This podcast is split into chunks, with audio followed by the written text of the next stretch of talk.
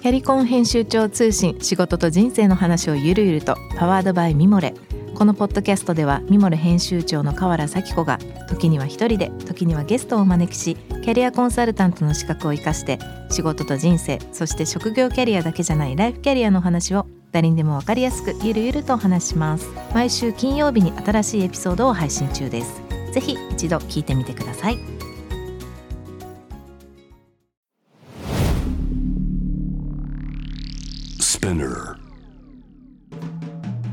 ナビゲーター中道大輔です。Vision to the Future with Forbes Japan。このポッドキャストは物、こと、人の魅力を引き出すことで日本のカルチャーの価値を再定義し、世界と共有するコミュニティプログラムです。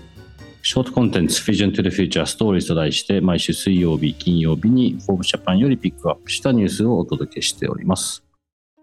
今回も小林凛さんとともにお送りしたいと思います。こんにちは。こんにちは。よろしくお願いします。はい、今日ご紹介するトピックです。えー、2022年の4月の11日ですね、ちょっと前のコラムですが、角利学さん、オフィシャルコラミストの方ですね、の世界の英語力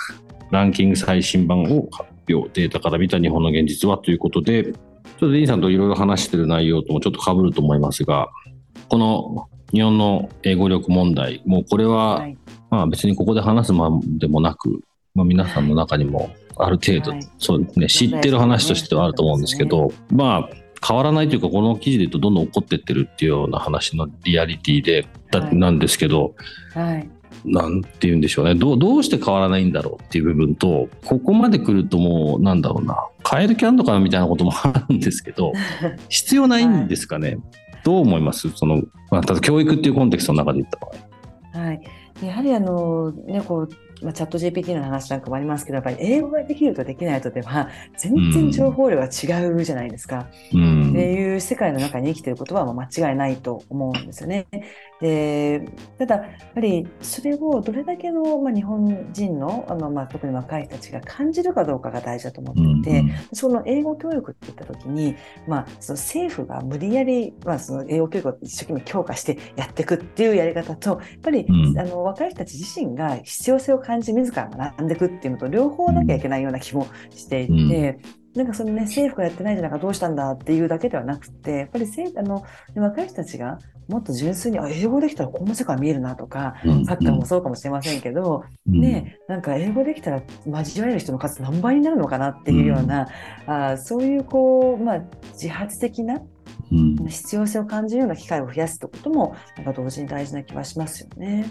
実際ただ英語を喋れる人って若い人も含めてまず減ってってるんですよね。そうですね。興味が持てるような環境が作られてないんですかね、今の話で言うと。もしくは、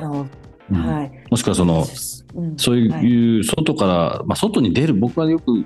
この話もよくしますが、とにかく外出た方がいい、はい、特に男子ですね、はい、女性は結構出るじゃないですか、すね、比較的。そうなんですよ。特に男子は出ないので、ビビってんでしょうね、かっこつけとかも含めて。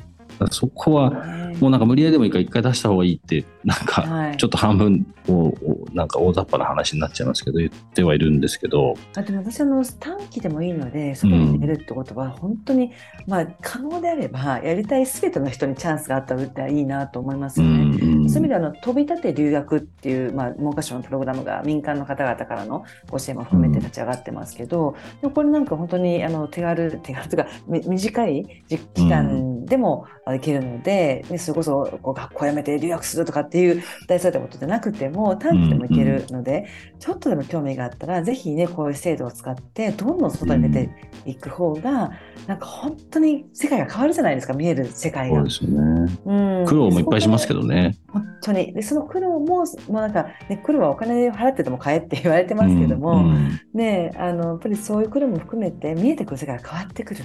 景色が変わると思うんですよ。でそういうことを、ね、多くの若い人たちに体験してほしいですよね。でやっぱりそうすると日本に対する見方も変わってくると思うんですよ。絶対そうですよね。国内,、うん、国内にいて日本を語ってる人たちと、うん、国外も見た上で日本の良さも、うん、あるいはチャレンジも語る人っていうのはやっぱり視点が違う気がするので、ね、ぜひ特に若い方々にはどんどん外に出てっていただけたらいいなと思いますよね。もしこのリスナーの方々で聞いてる人いましたら、どんどん出てってくださいね。僕らからの、もう結構大きなメッセージだと思います。そうですね、本当にぜひ。はい。今日ご紹介したトピックは、えー、概要欄にリンクを貼っております。ぜひそちらからもご覧ください。質問、感想は番組の Twitter アカウント BTTF アンダーバーコミュニティにお寄せください。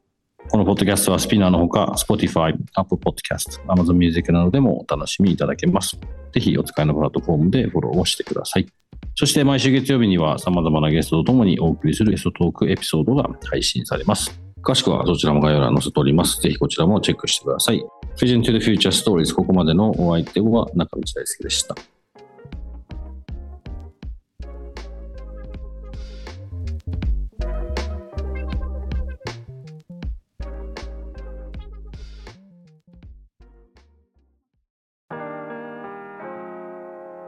美容家の神崎恵と編集者の大森洋子でお届けする雑談ポッドキャストウォンと私のお名前なんての？